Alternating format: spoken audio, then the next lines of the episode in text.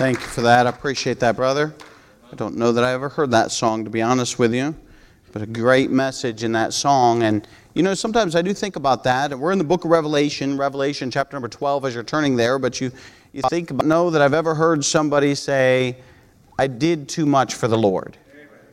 I don't think you ever hear that. And I, I think when you're standing before God, just like the song and the message in the song is, we'll wish that we had done a little more.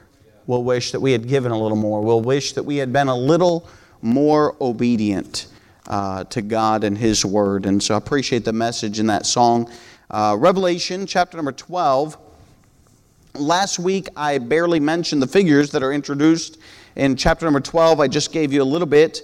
And uh, we're going to go through chapter 12 this evening, Lord willing, and get through it all. And I'd like to expound a little bit further on them and, uh, and just kind of give you some, um, some reasons behind some of this and, and look at Revelation chapter 12. It is kind of a, uh, a key to uh, the book of Revelation and, and some of the ways that uh, we interpret and look at some of these things in chapter 12 really decides uh, how the rest of the book falls. And so it becomes a very important chapter in the book of Revelation. Revelation chapter number 12 and verse number 1.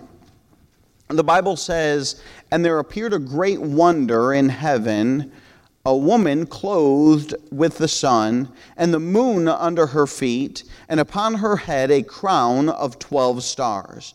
And she, being with child, cried, travailing in birth, and pained to be delivered.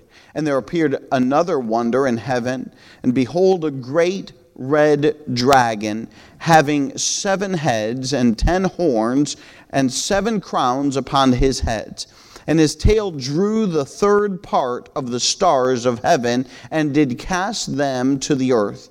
And the dragon stood before the woman, which was ready to be delivered, for to devour her child as soon as it was born. And she brought forth a man child who was to rule all nations with a rod of iron, and her child was caught up unto God and to his throne. And the woman fled into the wilderness, where she hath a place prepared of God, and they should feed her there a thousand two hundred and three score days. Let's stop right there and let's pray. Father, we thank you for your goodness to us. Thank you, Father, for the privilege that we have to be in your house, and Father, to study your word. And God, I pray that you'd give us. Um, uh, hearts and minds to understand your word. And, and Father, I pray that you would use me. I pray, Father, that you would speak through me as we uh, desire to study the book of Revelation and understand it. God, I pray that you'd open our minds of understanding and help us to learn, Father, from your word. And God will be careful to give you the honor and glory for all that's said and done. In Jesus' precious name we pray.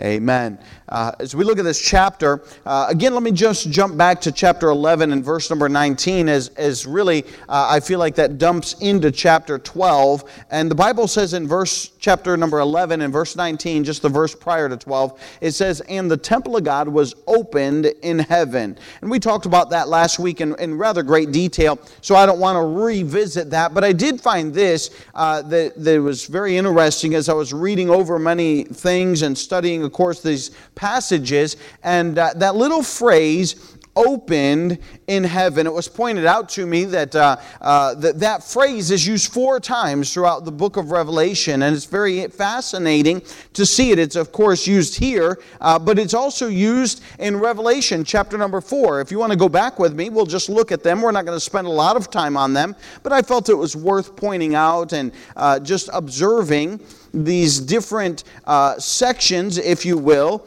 of the book of Revelation. And so in Revelation chapter 4 and verse number 1, we find the Bible says, After this I looked, and behold, a door was opened in heaven.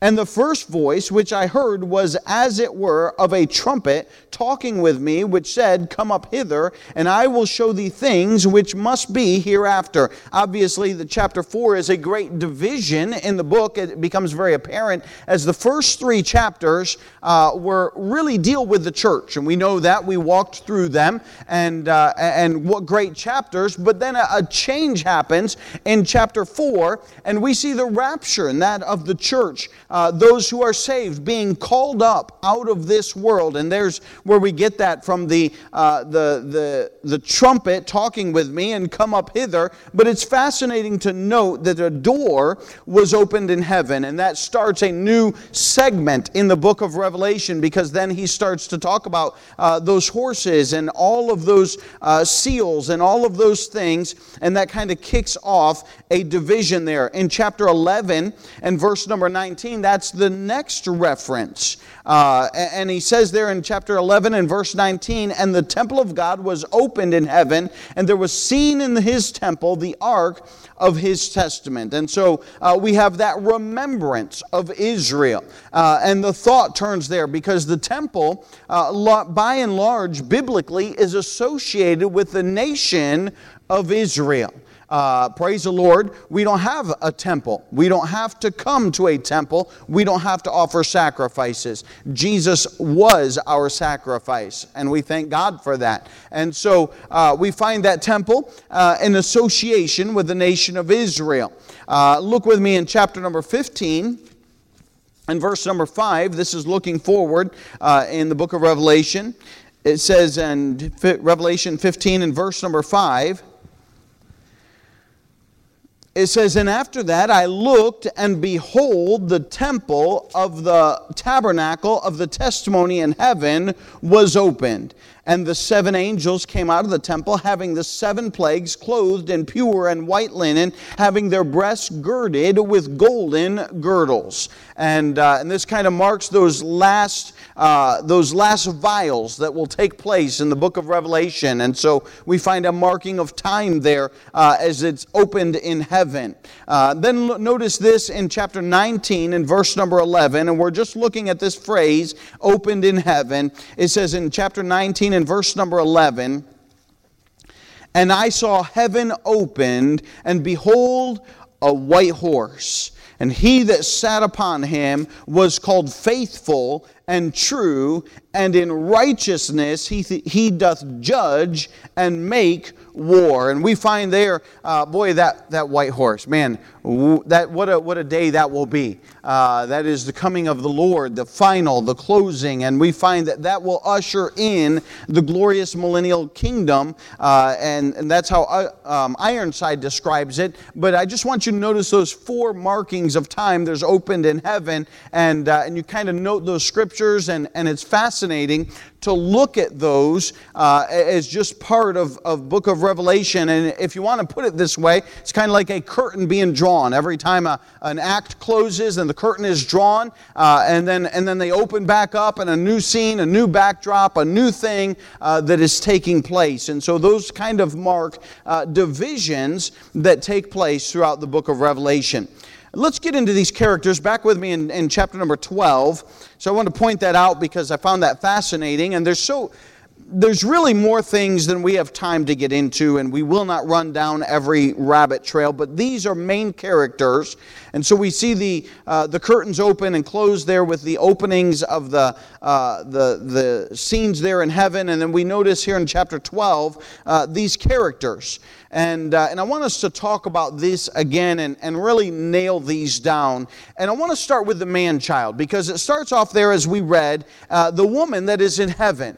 Uh, but, but in order to help us establish who the woman is, let's establish who the man child is because that to me is a little more obvious. Uh, it's not so hard to figure out. And, uh, and we can take some things here. And uh, in verse number five, it talks about the man child. It says, in verse number five, and she brought forth a man child who was to rule all nations with a rod of iron, and her child was caught up unto God and to his throne. And so we see here uh, some very references. Now, if you just had to read that and say, boy, I'm, uh, who is that? Um, generally speaking, you're going to say, that's Jesus Christ and, uh, and you would be accurate. That's my belief, uh, is that it is Jesus Christ. And, uh, and I want to look at a few things uh, that we can understand this man child. Uh, you understand that in Genesis chapter 3 and verse number 15 is really the first prophetic reference to a Savior that would come. I know we've looked at that in the past, uh, but it's the first one because it says, uh, and, and his seed or her seed shall bruise his head, talking about that serpent. The, uh, boy, that's referenced right here in verse 9, that old serpent. And, and so, who is that? Well, that's Jesus Christ. And the nation of Israel had no problem understanding that prophetic reference. And there were many more, by the way. That wasn't exclusive, that was not the only one. But I do want to point this out that in Genesis chapter 4 and verse number 1, uh, the Bible says this. Adam knew, his, knew Eve, his wife, and she conceived and bare Cain and said, I have gotten a man from the Lord even then, they were looking for a Savior. She was excited. She said, Hey, I've gotten a man from the Lord. Uh, and thinking, uh, understand, they didn't have Isaiah, they didn't have all those scriptures, but they did know this. There was a promise clearly given in Genesis 3:15 that hey, there would be a Savior that would come. And so the nation of Israel was very aware of that. Matter of fact, uh, all the prophecies that would come, that was even before the nation of Israel, but Adam and Eve were even very aware of that. Uh, but as time marched on, there were way too many prophetic references to a coming Messiah, uh, and, and time would just not allow us to look at them all. Obviously, we know one, we quote this one in, in Christmas time, Isaiah 9 6, For unto us a child is born, unto us a son is given, and the government shall be upon his shoulders, and his name shall be called Wonderful, Counselor, the Mighty God, the Everlasting Father, the Prince Prince of Peace. Boy, they were looking for that. Uh, they, it was well known. There's many prophetic references. We could go on and on with all the references, but suffice it to say that, that in the Old Testament, those who believed in God, those who read His Word, were looking forward to a coming Messiah. And, and we need to understand that. It was very clear. They were looking for that man child uh, it had been prophesied. Notice this in our text in Revelation chapter 12, in verse number 4, the, the very last phrase, it's talking about, well, we'll read the whole verse there. Uh, chapter 12 and verse 4. It's talking about the dragon, and his tail drew the third part of the stars to heaven, and did cast them to the earth, and that and the dragon stood before the woman, which was ready to be delivered, for to devour her child as soon as it was born. If there's one target that the devil has wanted to destroy since Genesis chapter number three, it is that coming Messiah. That's who he's against. That's who he hates. That's who he has always been against. It has always been a vie for power uh, of that Savior. Listen, it's not a coincidence that the Bible says that the Spirit of God led Jesus out into the wilderness to be tempted, and the devil tempted him. Why? Because that serpent, the dragon, wanted nothing more than to destroy the Savior. You ever thought about the extreme, um, the, ex- the, the extremeness of King Herod killing all the babies that were two years old and under? That's extreme. Obviously, you don't do that in a democratic place where you're being voted in. You're not going to get voted in the next time around. He, he was a king. Uh, he didn't care about a vote. But, uh, but that's extreme. What is that all about? Hey, that is about the devil trying to destroy the Messiah. It goes far greater than just Herod trying to keep his kingdom and hearing word of a king being born. Uh, that, is, that is a spiritual warfare that has been taking place for thousands of years as the devil was waiting to devour and destroy that man child. And, and of course, we see God's hand uh, on that. And listen, Satan's desire has been that. Uh, you, you trace through Scripture, it's been said many a times, there's a scarlet thread that runs all through Scripture. And boy, there is. There's, there's the, uh, I've got a chart in, in one of my Bible programs that I use, and uh, it, it, has, it has all the lineage of Jesus Christ. It's got all the lineage, really, of the Bible in it, and several of them branch off and it just kind of dies out, but it, it's got primarily the, the lineage of Jesus Christ, and it's amazing to track that thing all the way through. I, I love a picture because a picture's worth a thousand words, and, and, uh, and, and man, that thing is incredible to look at how that lineage tracks all the way back. It tracks Mary and it tracks Joseph's lineage all the way back. But understand this that um, the first person that was killed in the Bible, Abel, in, in Genesis chapter 4, was the first shepherd. And, and listen, Eve said, I've gotten a man from the Lord. In other words, wow, you know, she was saying, hey, maybe she didn't have all the prophecy. Maybe this is, maybe is, this is the Messiah that is to come. I mean, she was already looking for it. And, and uh, listen, Satan is not omniscient. He does not know everything.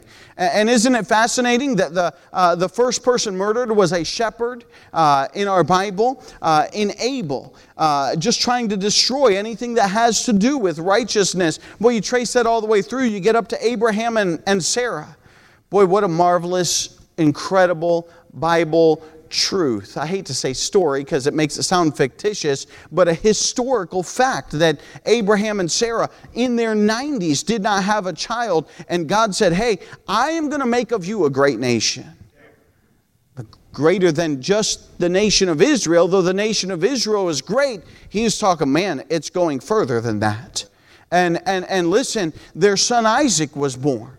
And boy, if you don't think uh, that there was that spiritual warfare, I'm just telling you it was taking place and it's an undercurrent throughout the entire scripture as you read through your Bible. Uh, boy, there's just all kinds of fascinating things as you read through there. But the Bible tells us this in the New Testament in Galatians chapter 4. It says this, but when the fullness of time was come, boy, I love that. When the fullness of time was come, God sent forth his Son, made of a woman, made under the law, to redeem them that were under the law, that we might receive the adoption of sons. Boy, that day that the Lord came, and came with the purpose of being the Savior of the world.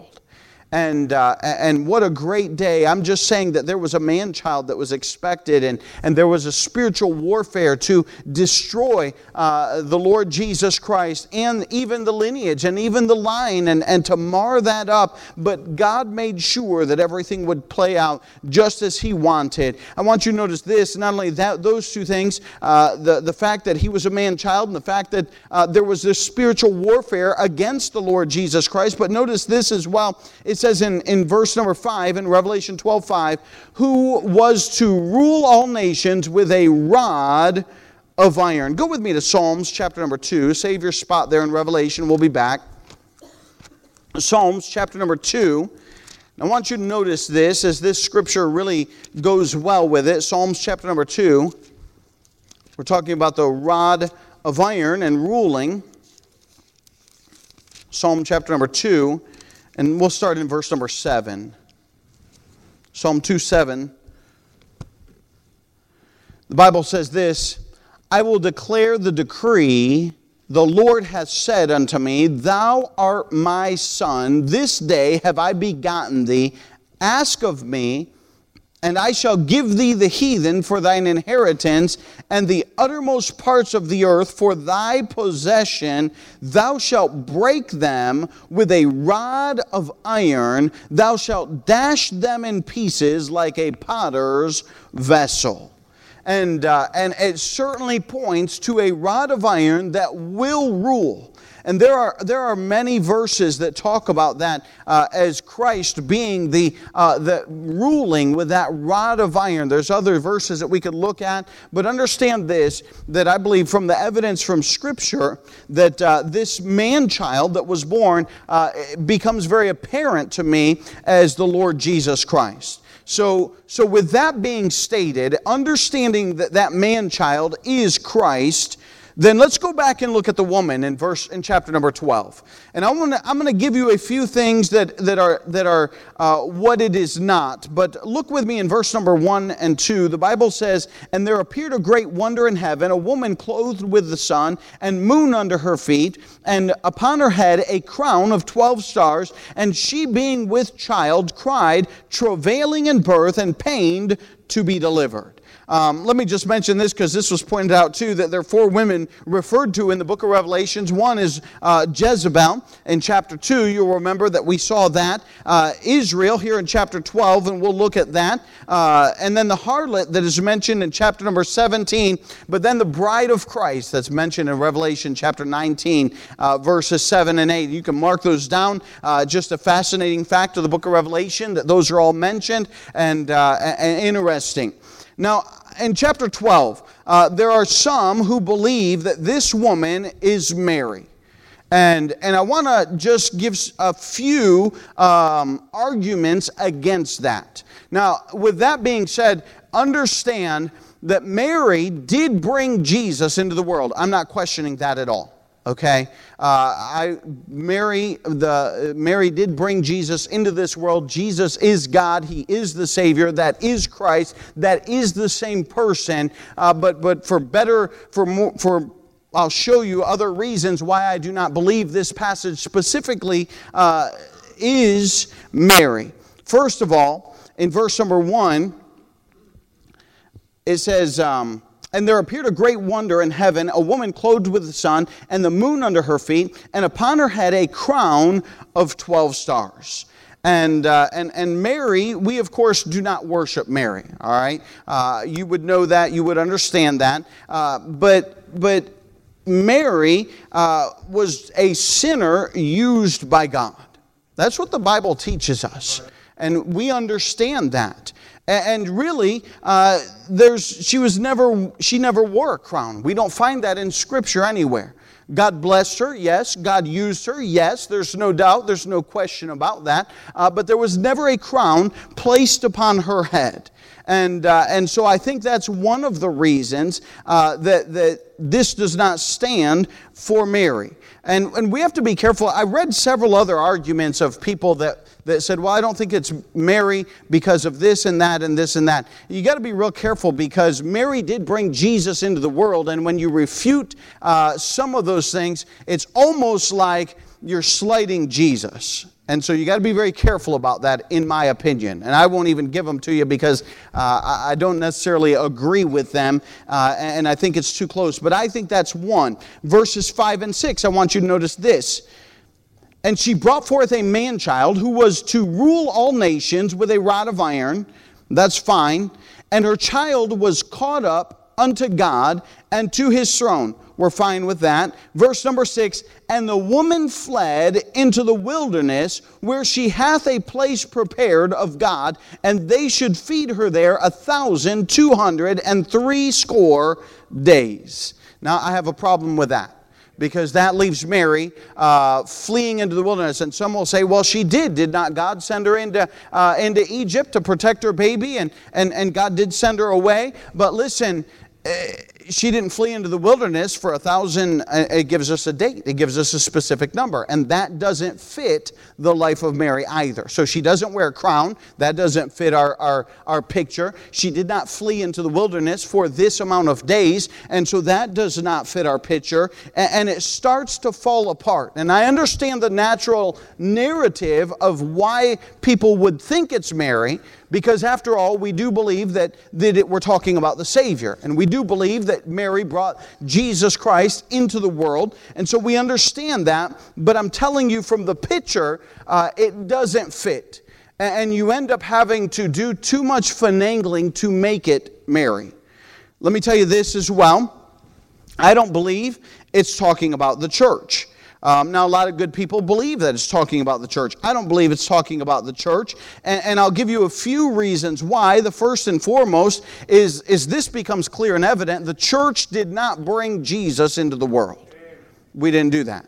Um, he came and, and started the church. And so, therefore, the church could not bring, could not be the pregnant woman to bring Jesus into the world. So that, that blows that scenario out of the water, in my opinion. That just doesn't fit. Um, and, so I have a problem with that being the church. Uh, amongst other things, uh, that is the first and foremost argument that I would throw out and say, hey, that does not fit the narrative and it causes a problem. Uh, I believe the narrative fits very well as Israel being this woman uh, that brought forth this baby. And why do I think that? I think that because we're looking at a big picture here. We're not looking at the specifics of Mary's life. We're looking at a much broader spectrum. We're stepping way back from this picture and we're, we're observing all of it. And this timeline is written down for us. Let me just give you a few reasons why I believe it's Israel. Uh, one, notice here in, in um, uh, verse number, I didn't write it down, but I know it's right here. Let's go back to verse number two. I think it's in here as well. No, it's definitely in verse number two. And she, being with child, cried, travailing in birth and pained to be delivered. Let me just give you two scriptures. There's other scriptures, but I'll just give you two. You can jot them down. Isaiah 66, verse number 7 says, Before she travailed, she brought forth, before her pain came, she was delivered of a man child. And uh, so that's Isaiah 66 and verse number 7.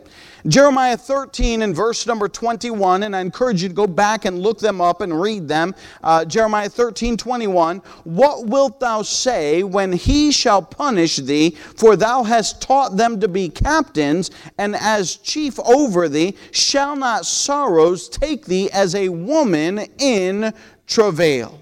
And then go with me to Micah chapter number 4. And I want you to see one other one, Micah chapter number 4. And so we see that those are describing really the nation of Israel. They're not prophetic portions to Mary, but really they deal with the nation of Israel as, as, as having this travail and being brought forth as child. They're pictures in the Old Testament that are given in representation to the nation of Israel.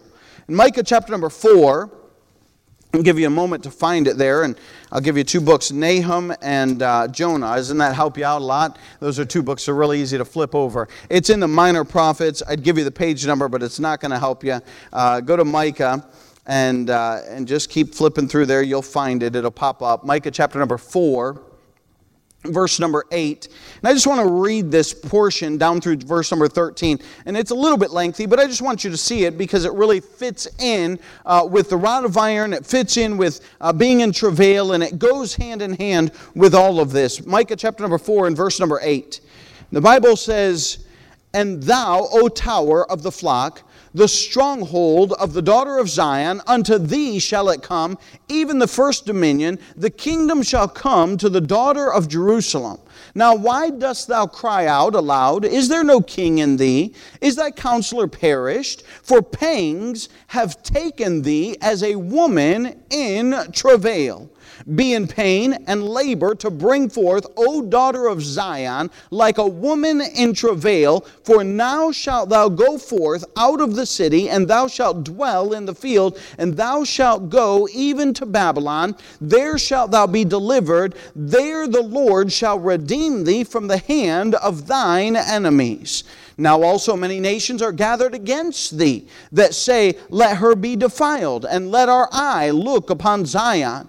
But they know not the thoughts of the Lord, neither understand they his counsel, for he shall gather them as the sheaves into the floor. Arise and thresh, O daughter of Zion, for I will make thine horn iron, I will make thy hoofs brass, and thou shalt beat in pieces many pieces, or many people, excuse me, and I will consecrate their gain unto the Lord, and their substance unto the Lord of the whole earth. And so you kind of see a broad picture there given of the nation of Israel and much prophecy in, ref- in reference to uh, even that picture of a woman being in travail and being in pains unto birth. And so uh, go back with me to Revelation.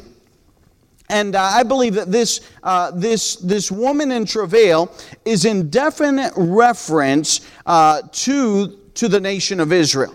And, and let's go back and just reread this and kind of get a picture for what's going on. He says, And there appeared a great wonder in heaven, a woman clothed in the sun, and moon under her feet, and upon her head a crown of 12 stars. I would just uh, throw this out there that those 12 stars being the nations of Israel, the 12 tribes of Israel, all right? Um, and she, being with child, cried, travailing in birth, and pain to be delivered. And there appeared another wonder in heaven, and behold, a great red dragon having seven seven heads and ten horns and seven crowns upon his head. Um, and we know in, in verse number nine uh, that that serpent, that old dragon, that red dragon rather, is the devil. Okay, and that describes the warfare that's taking place uh, against the nation of Israel, against the Savior, that has taken place for thousands of years. Um, and his tra- tail drew the third part of the stars of heaven and did cast them to earth and uh, and the dragon stood before the woman, which was ready to be delivered, for to devour her child as soon it was, as it was born. And she brought forth a man child, all right, and who was to rule all nations with a rod of iron. And her child was caught up unto God and to his throne. Let me just pause right here.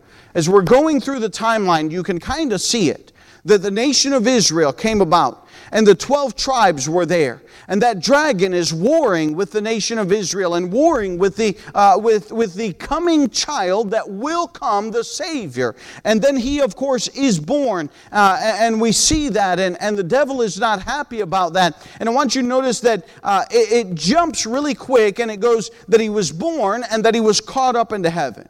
Hey, listen, our Savior came to this earth. He lived on this earth for 33 and a half years roughly, uh, died. He lived a sinless life, a perfect life, died on the cross, rose again from the dead. And what happened, if I'm not mistaken, I think it was 40 days, or I might be off on that. Uh, but, but afterwards, you go to the book of Acts, and what happens? He's standing there talking with his disciples, and what happens? I would have loved to have been there. He ascended right up into heaven out of their sight. And, and, and, they, they watch him. And I, I, this is just how I imagine it, is that he just slowly started to rise and rose slowly, just right out of his, uh, and into the clouds and disappeared. And his disciples just stand there. And I would have been the same way, mouth gaped open. And just like they, just like they didn't even believe their eyes. And like, what on earth just happened? And, and then the angel that is there, the Bible says, Ye men of Galilee, and I'm going to paraphrase, I don't remember exactly. Why stand ye gazing up into heaven? Saying, hey, this same Jesus, which you saw, he's going to come again. And, and, and, it affirms that Jesus Christ went up into heaven. It affirms that Jesus Christ is going to come again. And so he did. He went up into heaven, the Bible says. And, and I want you to notice from there, uh, it it, it kind of jumps straight into the tribulation period. And it skips that whole uh, church age, if I can say it that way. Which, by the way, should not surprise us because of this. The, the Old Testament saints that studied prophecy, they did not see the Savior as a sacrificial lamb of God that would come to this world. You remember the disciples, they asked, Wilt thou now set up thy kingdom? They were like, let's, man, we are tired of this yoke of bondage of the Roman government that is over top of us. By the way, the Jews think it is, uh, it is unlawful for anybody that is not a Jew to rule over top of them. And so, uh, so man, they, they struggled being in bondage underneath the Roman government. Uh, they did not like it. Matter of fact, the Romans were privy to that, and that's why many times they would put a, a Jewish uh, person, somebody that had some kind of line to Jewish, Judaism, over top of them as their king. But nonetheless, uh, they, the disciples were saying, hey, we want we want you to set up your kingdom. I mean, they were following Jesus because, man, a new kingdom is coming. Are you kidding me? Uh, that millennial reign that's talked about in the Old Testament, they were ready to go to war. That's why when Jesus was in the garden, hey, Peter had his sword. I'll go to war with you, Jesus, because that kingdom is going to be set up, even though he told them, I must die. and I must be buried. It went whoop right over their head. And they said, I don't know what he's talking about because he's going to set up his kingdom. We know, we read it, we saw it in Scripture. It's been prophesied. They've taught it for thousands of years. We know what's going to take place. So that's what they were looking for. And so it's no wonder to us. By the way, if you read the Old Testament, you don't really see a church in the Old Testament pictures. Um, you can find it if you know it's there, but if, you're, if you just have the Old Testament, you and I would have been just as clueless as those disciples. And so it jumps from there in verse number six, and the woman fled into the wilderness where she hath a place prepared of God. And this speaks of the nation of Israel being in persecution during the tribulation time. And the time that is mentioned is, is the three and a half years that God will, will protect uh, some. There is a remnant of the nation of Israel. We talked about the 144,000 Jews uh, in chapter whatever chapter it was, uh, going back, um, God will have some Jews and He will have people that He will protect. That's why I believe all of this is the nation of Israel. Let me let's just run a timeline, the chronology here through the rest of the chapter, uh, chapter 12. That's important to have. That's foundational to the book of Revelation. And, from from chapter 12 and verse number uh, seven on out is really a chronological timeline of what is taking place. And so let's look at it he says, And there was war in heaven. Michael and his angels fought against the dragon, and the dragon fought against his angels. It's real picturesque. It's very easy reading and understanding. And prevailed not, neither was their place found any more in heaven. So the devil was kicked out of heaven. And the great dragon, was cast out, that old serpent called the devil and Satan, which deceiveth the whole world, he was cast out into the earth, and his angels were cast out with him. And I heard a loud voice saying in heaven, Now is come salvation and strength and the kingdom of our God and the power of his Christ, for the accuser of our brethren is cast down, which accused them before our God day and night, and they overcame him by the blood of the Lamb and by the word of their testimony, and they loved not their lives unto death. Let me just pause here and say in verse 10 and 11 that there are those who will be saved in the tribulation period. The far and few between. Uh, I don't believe it'll be an overwhelming number, but there are those who are saved during the tribulation period. If we're following this as a chronological timeline, Satan is kicked out of heaven. Could you imagine uh, the Satan is in heaven? He's right now he's accusing the brethren. Um, but could you imagine Satan being unleashed on this earth? And, and the amount of, of confusion, terror, and, and destruction that would take place. Because the Bible calls him a murderer from the beginning and, and he will destroy people uh, as much as he is allowed or given leash to. And, and so we find that, uh, that he will be, t- he'll come to this earth. But there are some who are saved. Let's pick it up in verse number 12 as we read through this. Therefore, they're talking about the salvation and those who have overcome by the blood of the Lamb. Therefore, rejoice ye heavens, and ye that dwell in them. Woe to the inhabitants of the earth and of the sea, for the devil is come down unto you, having great wrath, because he knoweth that he hath but a short time. And when the dragon saw that he was cast unto the earth, he persecuted the woman which brought forth the man child. And so that is the nation of Israel. That's not the church. Obviously, that's not Mary. We find the nation of Israel is again persecuted by the devil. And the woman excuse me, and to the woman were given two wings of a great eagle that she might fly into the wilderness, into her place where she is nourished for a time and times and half a time from the face of the serpent. And the serpent cast out of his mouth water as a flood after the woman, that he might cause her to be carried away of the flood. And the earth helped the woman, and the earth opened her mouth and swallowed up the flood of the dragon cast out of his mouth. And the dragon was wroth with the woman and went to make war with the remnant of her seed, which keep the commandments of God and have the testimony of Jesus Christ. And so much of that is pretty self explanatory as you follow through that. There is this uh, current of war that's going on between the devil, between the uh, remnants of the nation of Israel, the seed that are left behind, and there is that persecution that will take place that God will uh, also protect his remnant.